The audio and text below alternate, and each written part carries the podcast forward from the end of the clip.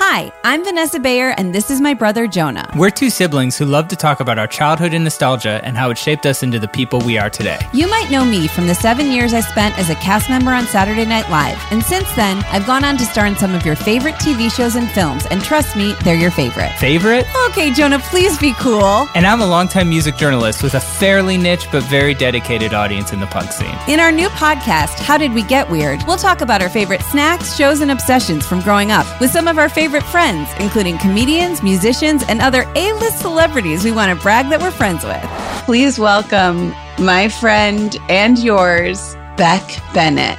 Hello, hello. It's intimidating for me because you two are obviously such high energy performers. Jonah! Jonah, so that is are so you. rude.